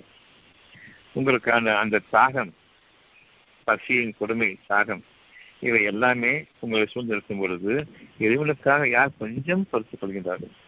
நிரந்தரமான வாழ்க்கைக்காக நீங்கள் உங்களுடைய பாதையை அடைய வேண்டுமே தவிர இப்ப கிடைக்கிறத நாம சுருட்டிப்போம். கிடைக்கிறத நாம அபகரிச்சிருப்போம் கிடைக்கிறத நம்ம உபயோகப்படுத்திப்போம் அப்படிங்கிற முறையில ஒரு கண்ணுக்கு புலப்பட்ட அவ்வளவையும் கைகளுக்கு அகப்பட்ட அவ்வளவையும் தன்னுடைய அறிவு கூர்மைக்கு அகப்பட்ட அவ்வளவையும் நான் அபகரித்துக் கொள்வேன் என்று இன்னைக்கு வாழ்ந்துகிட்டு இருக்கக்கூடிய ஒவ்வொருத்தருடைய வாழ்க்கையும். எப்படின்னு சொன்னா உங்களுக்கு பிரச்சனைகள் ஏகப்பட்டது இருக்குது. உணவாதார பிரச்சனைகள் இருக்குது. தர மாட்டேங்கிறாங்க குடிநீர் தர மாட்டேங்கிறாங்க. குடிநீர் இல்லையும் இல்லை. காஞ்சிக்கிட்டு வருது. இப்போ உங்களுடைய போர் குடிநீர் தரங்கிறதுக்காக வேண்டி மற்றவங்கிட்ட போட போறீங்களா உணவுக்காக வேண்டி போட போகிறீங்களா? அல்லது உணவும் குடிநீரும் கூட தேவை கிடையாது. எனக்கு பணம் வேணுங்கிறதுக்காக இன்னைக்கு நடந்துகிட்டு இருக்கக்கூடிய உலகத்திற்குரிய அவ்வளவு போராட்டங்கள் போர்கள் இன்னைக்கு ஊழலை நீங்க சமாளிக்கணும். பணத்துக்காக வேண்டிதான் உயிர்களை பலியிடக்கூடிய அளவுக்கு வந்துட்டாங்க அந்த உயிர்களையும் பலியிடக்கூடியது மனிதர்களுடைய உயிர் பலியிடப்படுறதுதான் ரொம்ப முக்கியமாக நெருப்பு எரிக்கட்டைகளோடு வாழ்ந்து கொண்டிருக்கின்றோம். இந்த சூழ்நிலையில யா எந்த மனிதனும் எந்த நாடும் நமக்கு உதவி செய்யும் சொல்லும்போது இப்போ சீனா உதவி செய்யும் ரஷ்யா உதவி செய்யும் அமெரிக்கா உதவி செய்வான். அப்படி எண்ணும் பொழுது நிச்சயமாக அவர்கள் உங்களுக்கு பணம் தர்றாங்க கடனுக்கு தர்றாங்க நிறைய தர்றாங்க இன்னும் நிறையவும் தருவாங்க. அந்த பணத்தை வச்சுக்கிட்டு என்ன செய்ய முடியும்? இறுதியாக உங்களுடைய மனம் சுகமடைந்தால் தவிர பணத்தை கொண்டு நீங்கள் இன்னும் வரம்பு மீறுவீர்கள். இன்னும் உங்களுடைய போர்க்குணங்கள் அதிகமாகும். உங்களுடைய மனம் வெறுப்புதல் அதிகமாகும். இந்த போர் காரணமாக நன்மையை செய்யலாம்னு நினைச்சுக்கிட்டு இருக்கும் போதே இவ்வளவு போர்க்குணங்களும் இவ்வளவு துன்பங்களும் சூழ்ந்திருக்கும் பொழுது தீமைதான் செய்ய போகின்றேன் என்று நீங்கள் உங்களுடைய பாராட்டு இறங்கும் பொழுது இறைவனை மறந்துவிடும் பொழுது இறைவன் கூறுகின்றான் நிச்சயமாக நான் உங்களுக்கு துணையாக இருக்கின்றேன். என்னுடைய அனுமதியை கொண்டு உங்களுக்கு ஒரு தலைமையையும் ஏற்படுத்துகின்றேன். உங்களுடைய வழிநடத்துவதற்காக வேண்டி. போர் என்று என்ன என்ன சூழ்நிலைகள் கவனிச்சிருக்கிறாங்க? போர்னா என்ன? பெரும் போராட்டம் மனிதர்கள் சம்பந்தமாக ஒட்டுமொத்த சமுதாயம் அடுத்த சம அடுத்த சமுதாயத்தில் போராடும் பொழுது ஒரு தலைமை ஏற்படுத்துகின்றான். இறைவன் ஒருவன் உங்களுக்கு உதவி செய்தால் தவிர உங்களுக்கு உதவி இல்லை. அவன் ஒருவனுடைய உதவி உங்களுக்கு சொல்லுமானது அவன் வழிநடத்துகின்றார்கள். போராட்டத்தை மேற்கொள்ளுங்கள். உங்களுடைய போராட்டம் சைத்தானுடைய பாதை அறிவின் பாதையிலா நிலத்தின் பாதையிலா? அல்லது தன்மையும் குளிர்ச்சியும் இறைவனிடமிருந்து கிடைக்கும் பாக்கியங்களின் பக்கம் நீங்கள் அவனுடைய அனுமதியை கொண்டு கிடைக்கப் போகிறீர்களே அப்படிப்பட்ட அந்த வெற்றி உங்களுக்கு வேண்டுமா? இறுதியான வெற்றி நிலை நிலையான வெற்றி எது வேண்டும்? ஒரு ஆற்றை கொண்டு சோதிப்பான். ஆற்ற நீர் போயிட்டு இருக்குது வேற எங்கேயும் நீர் கிடையாது. இந்த ஆற்றில் மட்டும்தான் நீர் இருக்குது. அதனால இப்பவே நீங்க வயிற்று நிரப்பிக்கிட்டு போவீங்களா? அல்லது நாக்கை மட்டும் நினைச்சுக்கிறீங்களா அடுத்த வாழ்க்கைக்காக இறைவன் அனுமதிக்கின்றான். ஒரு சிலங்கை தண்ணீர் தேவையில யார் குடிக்கவில்லையோ அவ்வளவு ஆறுகள் ஓடும் பொழுது இவ்வளவு இருக்கிறது என்று அவ்வளவையும் அபகரித்துக் கொண்டு வயிற்றை நிரப்ப முடியாது அது ஓடத்தான் வேண்டும் வயிற்றை நிரப்ப முடியாது என்ற அளவுக்கு இருக்கும் பொழுது பிராணத்தை முழுமையாக தனித்துக் கொள்கின்றேன் என்ற அந்த அளவுக்கும் போக வேண்டாம். ஓரளவுக்கு உங்களுக்கு வாழ்க்கை கிடைத்துக் கொண்டிருக்கின்றது. பொறுமையை மேற்கொள்ளுங்கள். அதனை நீங்கள் அனுபவித்து வாருங்கள். இன்னைக்கு நம்ம எல்லாம் வாழ்ந்துட்டு இருக்கிறோம். போராட்டத்தில் வாழ்ந்துட்டு இருக்கிறோம். இறைவன் அளவிட்டிருக்கிறான் ஒவ்வொருத்தருக்கும். அந்த அளவை மட்டும் நீங்கள் உங்களுக்கு நிறைவாக கொண்டு இறைவனுக்கு நன்றியோடு திருப்தியோடு வாழ்ந்து வாங்க. உண்மையான வெற்றி உங்களுக்கு இருக்குது யாருக்கு புத்தி கூர்மை இருக்குதோ தன் ஏற்றிகளை கொண்டு அவன் சம்பாதிக்கக்கூடிய அளவுக்கு கை தங்களுடைய உடல் பலமும் இருக்குது இதை கொண்டு நீங்கள் சம்பாதிச்சிடலாம் அதிகமாக சம்பாதிச்சிடலாம் என்று நீங்கள் எண்ணும் பொழுது நிச்சயமாக நீங்கள் துர்பாக்கியவான்களாக இருக்கிறீர்கள். அந்த துர்பாக்கியவான்களாக இன்று நாம் இப்பொழுது உலகத்தின் அடிப்படையை கொண்டு வாழ்ந்து கொண்டிருக்கின்றோம். இந்த உலகத்தின் அடிப்படையை நாம் இன்று நிராகரிக்க ஆரம்பிக்கின்றோம். ஏனென்றால் அந்த வார்த்தைக்கு இறைவனுடைய ஒரு மூச்சு நம்மை தொட்டு நம்மை அரவணைத்துக் கொண்டிருக்கின்றது கவலை இல்லை உங்களுக்கு வெற்றி இருக்கின்றது வெற்றி சமீபமாக இருக்கின்றது. நீங்கள் அவசரப்பட்டு விட வேண்டாம் ஆசை கொண்டு விட வேண்டாம். இந்த உலக பொருள்கள் உங்களுக்கு உதவி செய்யும் என்று நான் உங்களுக்கு எதனை பகிர்ந்து அளித்துக் கொண்டிருக்கின்றனோ ஒருவருக்கு ஒரு சிறந்த அளவுக்கும் இன்னொருவருக்கு ஒரு பெரிய களஞ்சியமே நான் கொடுத்திருக்கின்றேன். அரிசி களஞ்சியமே கொடுத்திருக்கின்றேன். இந்த இரண்டிலும் எது நன்மையானது என்பதை நீங்கள் இருவருமே அறிய மாற்றீர்கள் யார் பொறுமையை கொண்டு இறைவனுக்கு திருப்தி ஏற்படுத்தும் விதமாக அவன் அளவிட்டதை கொண்டு திருப்தியோடும் நன்றியோடும் வாழ்கின்றார்களோ அவர்களுக்கு அவருடைய வாழ்க்கை இருக்கின்றது. அஞ்சு தொண்ணூத்தி நாலு. நம்பிக்கை கொண்டவர்கள் எப்படி இருக்கணும்னு சொன்னா இறைவன் அளவிட்டதை கொண்டு அவர்கள் வாழ தவிர உங்களுக்காக சோதனைகளுக்காக கொடுத்திருக்கின்றானே உங்களுடைய உடல் பலம். அந்த உடல் பலத்தை கொண்டு எவ்வளவு அபகரிக்க முடியுமோ அவ்வளவு அபகரித்துக் கொள்ளலாம் என்று நீங்கள் எண்ணாதீர்கள். அது உங்களுக்கு ஒரு ஆற்று நீர் எப்படி செலவாக வேண்டுமோ இதன் விதித்த விதி அதை போன்றே நீங்கள் எவ்வளவு சேர்த்து கொண்டிருந்தாலும் சரி அதுவும் செலவாகும். உங்களை விட்டு நீங்கும். ஒருபோதும் உங்களிடம் தங்காது. இறைவனுடைய இறைவனுடைய விதி அதுதான். எதிலிருந்து நாம் சம்பாதித்தோமோ அதனுடைய குணம் இருக்கின்றது. இந்த ஆற்று தண்ணீரை நான் அபகரித்துக் கொண்டேன் என்றால் ஆற்று தண்ணீர் வெளியேறும். நீங்கள் அறியாத பட்சத்தில் அது உங்களை விட்டு நீங்கும்.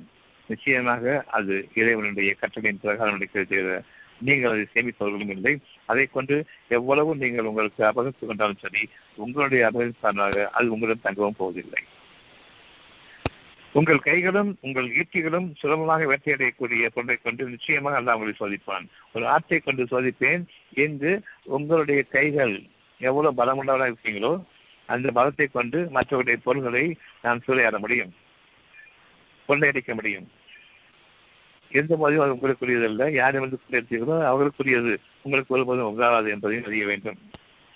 என்ன உங்களுடைய ஈட்டிகளும் சுலபமாக வெற்றி அடையக்கூடிய?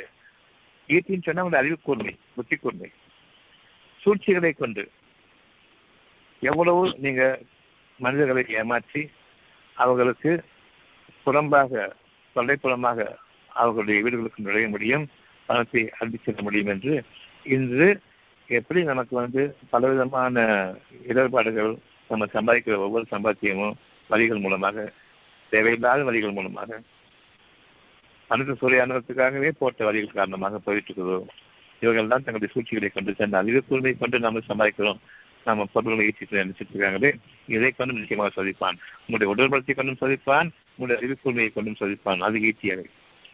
ஆக சோதனை காலங்கள் ஒவ்வொன்றுமே உங்களுடைய போராட்டங்களில் எந்த அளவுக்கு நீங்கள் இறைவனுக்கு பணி இறைவனுக்கு பயந்து வாழ்கின்றீர்கள் உங்களுக்கு அளவிட்டதை கொண்டு எந்த அளவுக்கு நீங்கள் உங்களுடைய இறைவனுக்கு திருப்தியோடும் இறைவனுக்கு பொருத்தத்தோடும் இறைவனை திருப்திப்படுத்தும் நோக்கத்தோடும் அதன் காரணமாக உங்களுக்கான வெற்றி சமயமாக இருக்கிறது. ஆனா இவங்க என்ன செய்யறாங்க அந்த ஆற்றை. ஆற்றைன்னு சொல்லும்போது ஆற்று கிடையாது. அது ஒரு சோதனையான சூழ்நிலை. உங்களுடைய உடல் பலமும் உங்களுடைய ஈர்த்திகளும் கொண்டு சோதிப்பேன்னு சொல்றாங்க அந்த சோதனை. பொருள்களை அபகரித்து கொண்டு வாழ முடியாது. அவன் உங்களுக்கு தருவதை கொண்டு வாடும் பொழுது உங்களுடைய பல கஷ்டங்களுக்கு நீங்கும். அதற்கு மிகையாக வைத்துக் கொண்டு நீங்கள் சம்பாதிக்கிற சம்பாத்தியம் உங்களுடைய கேடுகளை நீக்குவதற்காகத்தான் அது பயன்படுமே தவிர உங்களுடைய நன்மைகளுக்கு நன்மைகள் கொடுப்பதற்காக நிச்சயமாக அது பயன்படாது இறைவன் அளவிட்டதை கொண்டு வாழக்கூடிய இந்த வாழ்க்கையை இன்று நாம் நம்முடைய உண்மையான வாழ்க்கையாக சொல்ல வேண்டும். எனக்கு கொடி சொன்னாக ஆகும் சொல்லிட்டு ஆசை வேண்டாம். அல்ல அதை தந்தான்னு சொன்னா அதுக்குரிய செலவுகள் இருக்கும். அந்த மனசுடைய விசாலம் வேண்டும். இன்னும் நான் பில்லியனர் ஆகணும்னு சொன்னா அதுக்கான தேவைகள் உங்களுக்கான விசாலமாக இருக்க வேண்டும். கொடுத்தால் அதிலிருந்து செலவு செய்யக்கூடிய அந்த மனப்பான்மை வர வேண்டும். அந்த தாராள தன்மைக்காக மட்டும்தான் இதை விசாலமாக தெரியுது மற்றபடி எந்த அளவுக்கு கஞ்சித்தனம் இருக்கிறதோ அந்த அளவுக்கு உங்களுக்கு நெருக்கடியாக ஆக்கப்படுகின்றது. அது உங்களுடைய மனமும் நிறைய விரும்புகின்றது. அது உங்களுடைய வாழ்க்கையோ குறிப்பிட்ட வாழ்க்கை. அந்த வாழ்க்கைக்கு உரியதை நிச்சயமாக இறைவன் கொடுத்திருக்கின்றான். நாளைய வாழ்க்கைக்கு இறைவன் நமக்கு தருவான் என்று நம்ப வேண்டுமே தவிர நாளைய வாழ்க்கையை இன்று நான் சேமித்து வைத்துக் கொள்வேன் என்று இன்று நாம் சேமித்து வைக்கக்கூடிய ஒவ்வொரு பொருளும் நாளைக்கு இந்த பொருள் தான் உதவும் என்று நீங்கள் சேமித்து வைக்கிறீர்களே அந்த பொருள் நாளைக்கு செலவாகும். இன்னைக்கு நான் நிறைய காசு வச்சிருக்கிறேன் எனக்கு நகைகள்லாம் வாங்கி வச்சிருக்கிறேன் இந்த நகைகள் இன்வெஸ்ட்மெண்ட் சொல்றேன். எதுக்குன்னு சொன்னா நாளைக்கு எனக்கு பயன்படும். இந்த அளவுக்கு உண்மை உணர்த்துகின்றான். நாளைக்கு இந்த மாதிரி சம்பாதிக்க முடியாது. நாளைக்கு உனக்கு பரதேசித்தனம் வரும். நாளைக்கு உனக்கு தரிசனம் வரும். அப்போ இதை விற்று சாப்பிட்டுக்க இதுதான் இன்வெஸ்ட்மெண்ட் எப்படிப்பட்ட ஒரு சூழ்நிலையை தனக்காக சித்தம் செய்கின்றார்கள் இவர்கள் இதனை மறந்துவிட்டு தான் தான் என்று இருக்கும்போது. இந்த வாழ்க்கையை இதனை சேர்க்கை செய்கின்றான். ஒரு ஆற்றை கொண்டு செலுத்தேன். உங்களுடைய கைபலமும் உங்களுடைய புத்தி கூர்மையும் அவ்வளவு அபகரிக்க வேண்டும் என்று ஆசைப்படும். ஒருபோதும் அவற்றை நீங்கள் விமர்சனம் செய்ய வேண்டாம். அது ஓடக்கூடிய நீர் ஓடியே தீரும். உங்களிடம் இருந்தாலும் அது காண காணவனாகி தீரும் கருத்து எங்க போய் முடியணுமோ அங்க முடியும் அது. எனவே இறைவனை தெரிஞ்சு கொள்ளுங்கள். இப்ப ஆற்றை கொண்டு சோதிப்பு சொல்லும் போது ஆறா அதில் புரிஞ்சுக்க வேண்டிய விஷயங்கள் முக்கியமானது. அளவிடப்பட்ட அந்த வாழ்க்கை இறைவனுடைய அளவு அதை மீறிவிடுவேன் என்று அளவு இறை மீறாதீர்கள் கேடுதான். அளவு இறை மீறுவதற்கு கேடுதான். இவன் விதித்த இந்த வாழ்க்கையில இன்னைக்கு என்ன இதை உங்களுக்காக கொடுத்தானோ அது ஒரு சிறங்கை அளவு தண்ணீர். வாழ்க்கை பெரும் போராட்டம். இறைவனுக்கு திருப்தியோடும் நன்றியோடும் அந்த உணவையும் அந்த வழி அந்த இறைவன் அடித்திருக்கக்கூடிய வார்த்தைகளையும் நீங்கள் நெருக்கடியாக பார்க்க வேண்டாம். இன்னைக்கு இந்த வாழ்க்கைக்கு அழகா அழகான வாழ்க்கை இது. இதிலிருந்து எது மீறுகிறதோ அது கொஞ்சம் செலவு செய்தும் பாருங்கள். எல்லாத்தையும் செலவு செய்ய வேண்டாம். மற்றவர்களுக்காக செலவு செய்யுங்கள். தேவைகளை விசாலமாக்குங்கள் இப்பொழுது. என்கிட்ட இருக்கிறதே என்கிட்ட வந்து ஒரு நூறுரூவா இருக்குது. அதை நான் தொண்ணூறுரூவா செலவு செஞ்சிருக்கிறேன் மிச்சம் பத்து ரூபா என்கிட்ட இருக்குது. அந்த தொண்ணூறுரூவா எனக்கு சிறப்பாக அமைஞ்சது இன்னைக்கு வந்த நாள் அந்த பத்து ரூபாயிலிருந்து ஒரு ரெண்டு ரூபா மற்ற செலவு செய்யுங்க அஞ்சு ரூபா பங்கு செலவு செய்யுங்க. எப்படி இருக்குன்னு பாருங்க நாளை வாழ்க்கை மறுநாள் வாழ்க்கை விசாலமாகும் என்பதை அறியுங்கள். குறைந்ததும் என்று அறியாதீர்கள். இதனுடைய மூச்சு அவனுடைய மூச்சு காற்று அழகான மூச்சு காற்றாக இறங்கிக் கொண்டிருக்கின்றது. அது இயங்கவும் ஆரம்பித்துவிடும். நீங்கள் மற்றவர்களுக்காக ஐந்து ஒரு பங்கு கொடுக்க முடியும் நிச்சயமாக இது நீங்களா நானா என்ற சோதனை தான் நீங்கள் எனக்கு விரோதமாக எனக்கு எதிராக போர் புரிகின்றீர்களா அல்லது நான் உங்களை வாழ வைப்பேன் என்ற அந்த நம்பிக்கையை கொண்டு எனக்கு திருத்தியுடன் வாழப்படுகின்றீர்களா நிச்சயமா உங்களை விசாலமான வாழ்க்கையில் நான் அமைப்பேன்.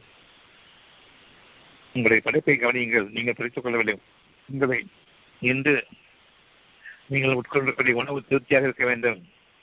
பண்டிகை நாள் வருது. அன்னைக்கு நான் திருப்தியாக சாப்பிடுவேன்னு சொல்லிட்டு மிச்சம் முன்னூத்தி அறுபத்தி நாலு நாளையும் தரிசன நாளாக ஆக்காதீங்க. ஒவ்வொரு நாளும் சிறப்பான பண்டிகை நாளாக நீங்கள் உங்களை ஆக்கிக் கொள்ளுங்கள். இறைவனுக்கு நன்றியோடு திருப்தியான உணவை மேற்கொள்ளுங்கள் அது கண்டிப்பாக வேண்டாம். எவ்வளவு பாக்கி இருக்கிறதோ அதிலிருந்து அஞ்சில் ஒரு பங்கு செலவு செய்யுங்க. மற்றவங்களுக்காக. இறைவன் உங்களுடைய பாதையை இன்று இன்னும் சீராக அமைப்பான். வைப்பித்து வாழாதீர்கள். அந்த நாளில் கேடுதான். நாளைய வாழ்க்கைக்காக இன்று நான் சம்பாதித்துக் கொண்டு இனி இந்த பணத்தை கொண்டு நான் வாழ்வேன் என்று எடுக்கும் பொழுது கடந்த காலத்தில் நீங்கள் சம்பாதித்த மையம் இன்று உங்களுக்கு உதவாது. மூன்று கிளைகளின் பாதையில் நடப்பீர்கள் கடன் சரணி விட்டு நீங்கள் காப்பாற்றிக் கொள்ளுங்கள். இதை பொய்ப்பிப்பவர்களுக்கு தன்னுடைய உடல் பலத்தையும் மீட்டிகளையும் கொண்டு நான் நாளைய வாழ்க்கையை இன்று நான் சீரமைத்துக் கொள்வேன் என்று இருக்கும் பொழுது நிச்சயமாக இறைவன் நம்மிடமிருந்து விலகிவிட்டான். நாமும் இறைவனிடமிருந்து என்றோ காணாமலாகிவிட்டோம். பெருமையின் காரணமாக. அல்ல நம்முடைய இன்னைக்கு இந்த பாதையிலிருந்து காப்பாற்றும்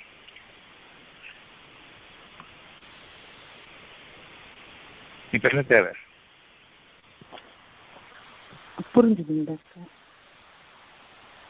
என்னமா புரிஞ்சு சொல்லுங்க அதாவது நம்ம ஏது சூழ்நிலையானாலும் நம்ம இறைவனுக்கு அடங்கி போயிட்டாக்க நல்ல விசாலமான ஒரு வாழ்க்கை இருக்குதுங்க டாக்டர் இறைவனுக்கு அடங்கி போகணுமா இறைவன் அளித்தது நிரப்பமானது அப்படிங்கிறத அந்த நாளுக்கு அந்த வேலைக்கு திருப்தியோடவும் மறுநாளைக்கு நல்லபடி நடக்குமா இறைவன் நம்மை அடக்கிறவன் இல்லையா? இல்லைங்க டாக்டர். ஏதாவது இந்த சூழ்நிலை தான் இப்ப இறைவன் நம்மளுக்கு கொடுத்துருக்கா இதுலதான் விருத்தியாக்கம் இருக்கு அப்படின்ட்டு நம்ம புரிஞ்சுட்டோம் அப்படின்னு சொன்னாக்க இன்னும் இன்னும் அதிகமா அவனை நம்பி வாழும்போது நல்ல ஒரு எல்லையில்லாத விசாலமான வாழ்க்கை நம்ம மனசுக்கு தோணுதுங்க டாக்டர்.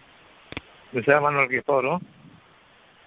இன்னைக்கு கொடுத்ததை கூட முழு திருப்தி இறைவனுக்காக வேண்டி. அவனுக்கு முழு நன்றியோட பாக்கி அவன் வைப்பான். அதுல இருந்து அஞ்சு ரூபா பங்கு பத்து ரூபா பாக்கி ரெண்டு ரூபா கொடுங்க. கொடுத்து ஆகணும். அப்படி இல்லாத வரைக்கும் நீங்க பணத்தை நம்பதான் அர்த்தம்.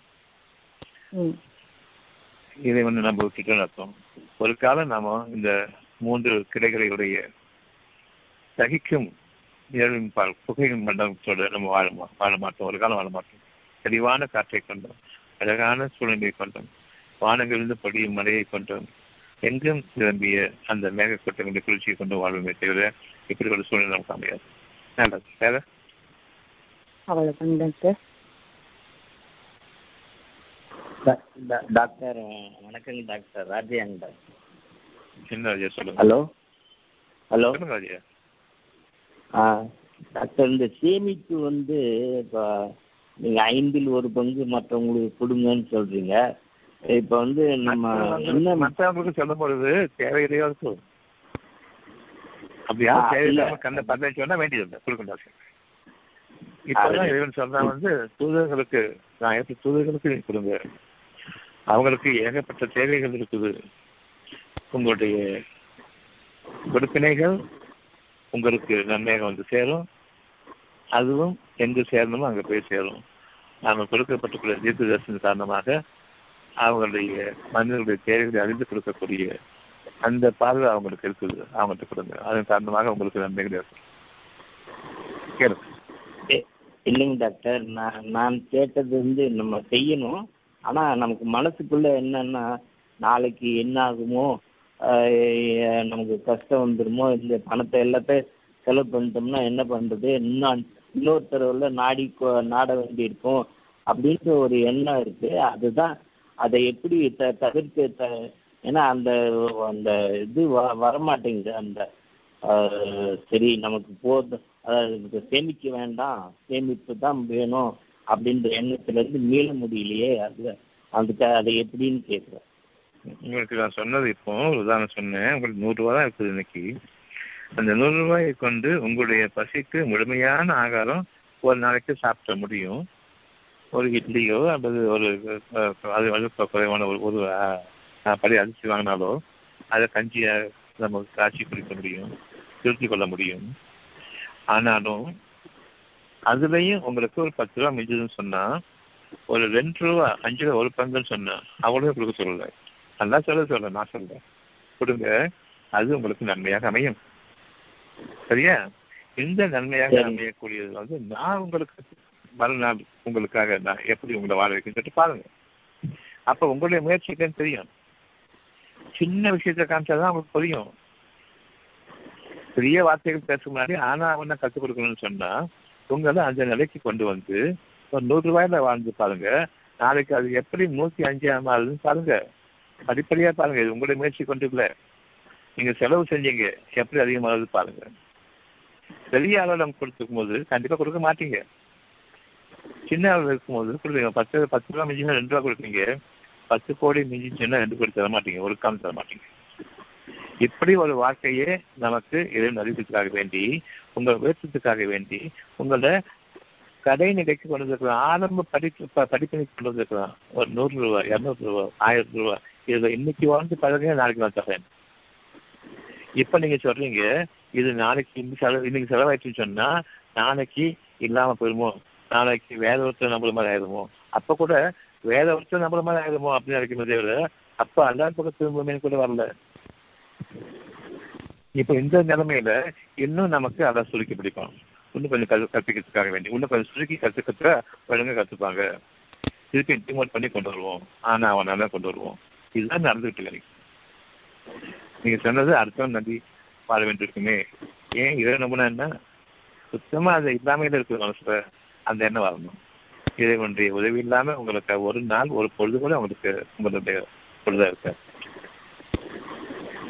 எப்படி நாம செலவு செய்யறதுக்கு தயங்குறோம்? இன்னைக்கு உள்ளதுதான் நாளைக்குன்னு சொல்லும்போது நாளைக்கு கொஞ்சமா கடையாம எப்படியா பத்து ரூபா வச்சுட்டு அஞ்சு ரூபாய்க்கு அஞ்சு ரூபாய்க்கு வரணும்னு சொன்னா அஞ்சு அஞ்சு ரூபாய்க்குள்ள ஆளாக என்ன செய்வீங்க? நான் சம்பாதிக்கிறேன்னு சொன்னா சம்பாதிச்சுட்டு இருக்கணும். நானும் நாளை வாழ்க்கை நாளை வாழ்க்கை குறிப்பிட்ட காலம் வரைக்கும் தான் நீங்கள் சேமிக்க முடியும். கொஞ்சம் கூட அஞ்சு வருஷம் பத்து வருஷத்துக்கு சேமிக்க முடியும். அது பத்து வருஷத்துக்கு பிறகு உங்களுக்கான சூழ்நிலையை நீங்கள் கவனிக்குமா இல்லையா? நீங்கள் யார் கொடுத்துருக்கீங்க ஆனால் ஆனா இது பத்து வருஷத்துக்குரிய காசு எடுத்து வைக்கிறதுக்கு பதிலாக இன்னைக்குள்ள காசு மட்டும் தான் கொடுத்துருக்கேன்னு சொன்னா மறுநாள் யார் விஷயம் தெரிஞ்சுமா தெரியாதா? பத்து வருஷத்துக்கு அப்புறம் காணிக்க போறீங்கன்னா அது ஒரு நாள் ரெண்டு நாளைக்குள்ள மூணாம் நாள் இறைவன் தந்தாங்கிறது கவனிக்கிறதுக்கான சூழ்நிலைகள். அவ்வளவு சமயமா இருக்குது. இதை இறைவன் அறிவிக்கிறதுக்காக வேண்டி சுருக்கி பிடிச்சா மனிதன் கூட சாஞ்சிடுவாங்க அந்த ஒரு நாள் ரெண்டு நாளைக்கு ஒரு அந்த காசை செலவழிச்சு அதுதான் நிச்சயமாக ஒரு அஞ்சு ஒரு பங்கு மத்தியில் கொடுத்தா என்ன குறைஞ்சிட போகுது உங்களுக்கு ஒரு நாள்ல இறந்தா பிறகு போறாங்க? இல்லையே. அந்த இறைவனுடைய அருளை பார்க்க வேண்டாமா? இறைவனுக்கு மட்டுமே அடிபணிந்து திரும்ப வேண்டாமா? அவன் கைவிட்டுருவானா? அப்படிப்பட்ட சூழ்நிலை நமக்கு வைக்கல. கொஞ்சம் ஒரு மாசம் சம்பளம் வாங்கியிருக்கோம் அடுத்த மாசத்துக்கு என்னங்கிற அளவுக்கு முப்பது நாளைக்கு கூட நம்ம சேர்க்கிறோம் ஒரு மாசம் சம்பளம் சொல்லிட்டு. அது ஒரு மாசம் சம்பளம் சரி கடைசி காலங்களுக்கு ஒரு ஒரு வாரத்துக்குள்ள பெரிய நெருக்கடி ஏற்பட்டுரும் இப்ப மத்திய நாட்டு கடன் வாங்குது. அந்த நேரத்துல நீங்க கொஞ்சம் சுருக்கிருங்க நான் உங்களுக்கு அடுத்த மாசத்துக்குரிய வாழ்க்கை விசாலமாக்குறேன். இதுதான் எல்லாம் சொல்றது. ஒரு லேசான படிப்பினையாகவும் லேசான சூழ்நிலைகளாகவும் லேசான சோதனைகளாகவும் ஆக்குறேன். ஆனா நீங்க அதையும் பெரும் கஷ்டமான சூழ்நிலையா ஆக்கிட்டு இருக்கீங்க. அது தொடர்ந்துகிட்டே இருக்குது. நீங்க செலவு செஞ்சு பாருங்க. உங்களுக்கு முதல்ல செலவு செய்யுங்க. நான் அதை மிச்சப்படுத்துவேன். அதுல இருந்து ஒரு ரெண்டு அஞ்சு பர்சன்ட் கொடுங்க. மறுநாள் எப்படி பாருங்க. ஒரு ரெண்டு நாள் தான் ஒரு நாள் உயிர் போயிடாது. இறைவனுக்காக கொஞ்சம் பொறுமையாக இந்த பொறுமையும் பொறுமையில் உறுதியும் நம்பிக்கையும். இன்னும் நீங்கள் சகித்துக் கொள்ளுங்கள். உன்னை இல்லையே சொன்னாலும் சகித்துக் கொள்ளுங்கள். இந்த பொறுமையும் சகித்து தன்மையும் பலப்படுத்திக் கொள்ளுங்கள். நிச்சயமாக நீங்கள் வெற்றியாளர்கள். என்னுடைய சோதனைக்காலம் சீக்கிரம் முடியுமா? ஜாஸ்தியாக ரொம்ப நாள் பல வருஷம் கழிச்சு முடியுமான்னு பார்த்தா சீக்கிரம் முடியணும். அப்போ உங்களுக்கான சோதனை காலத்தை சுருக்கி இருக்கிறேன். இன்னைக்கு உங்களுடைய பொருளாதாரத்தை சுருக்கிட்டேன். நாளைக்கு யார் சொல்லிட்டு பாருங்க நீங்களும் நாளை வாழ்க்கை பற்றி கொஞ்சம் அச்சத்தோட இருந்தீங்க பயத்தோடு இருந்தீங்க என் பக்கம் மட்டும் தெரிஞ்சீங்க உலக மக்கள் யாரும் உங்களுக்கு உதவி செய்ய மாட்டாங்கன்னு தெரிஞ்சு போச்சு. இப்போ மறுநாள் வாழ்க்கை யாரும் செஞ்சு பாருங்க. அந்த வரும்போது இது இறைவனுடைய உதவி இறைவனுடைய பாதி தெரிஞ்சிருக்கிறது நம்புங்க. இப்போ வேகமாக முன்னேறுங்க. எவ்வளவு லேசா முன்னேற முடியுமோ அந்த அளவுக்கு அந்த அவங்களுடைய பாதையை பேச நம்மளும் நம்பாதவங்களுக்கு கிடையாது. வாழ்க்கை முழுமைக்கும் கஷ்டம்தான். மற்ற மனிதர்களை நம்பித்தானே வாழுங்க அந்த வார்த்தை இன்னைக்கு வந்துருச்சு அது வளர்க்கிறார் இன்னைக்கு என்ன வாழ வச்சுட்டு இருக்கலாம் இன்னைக்கு மனிதர்கள் நீங்களோ இறைவன் இல்லை. நாளைக்கு இதுதான் போச்சுன்னா மற்ற மனிதர்களும் இறைவன் கிடையாது. உங்களையும் மனிதர்களையும் நீங்கள் இறைவனுக்கு பதிலாக ஆக்கி கொண்டிருக்கிறீர்கள் இன்னைக்கு மாறட்டும்.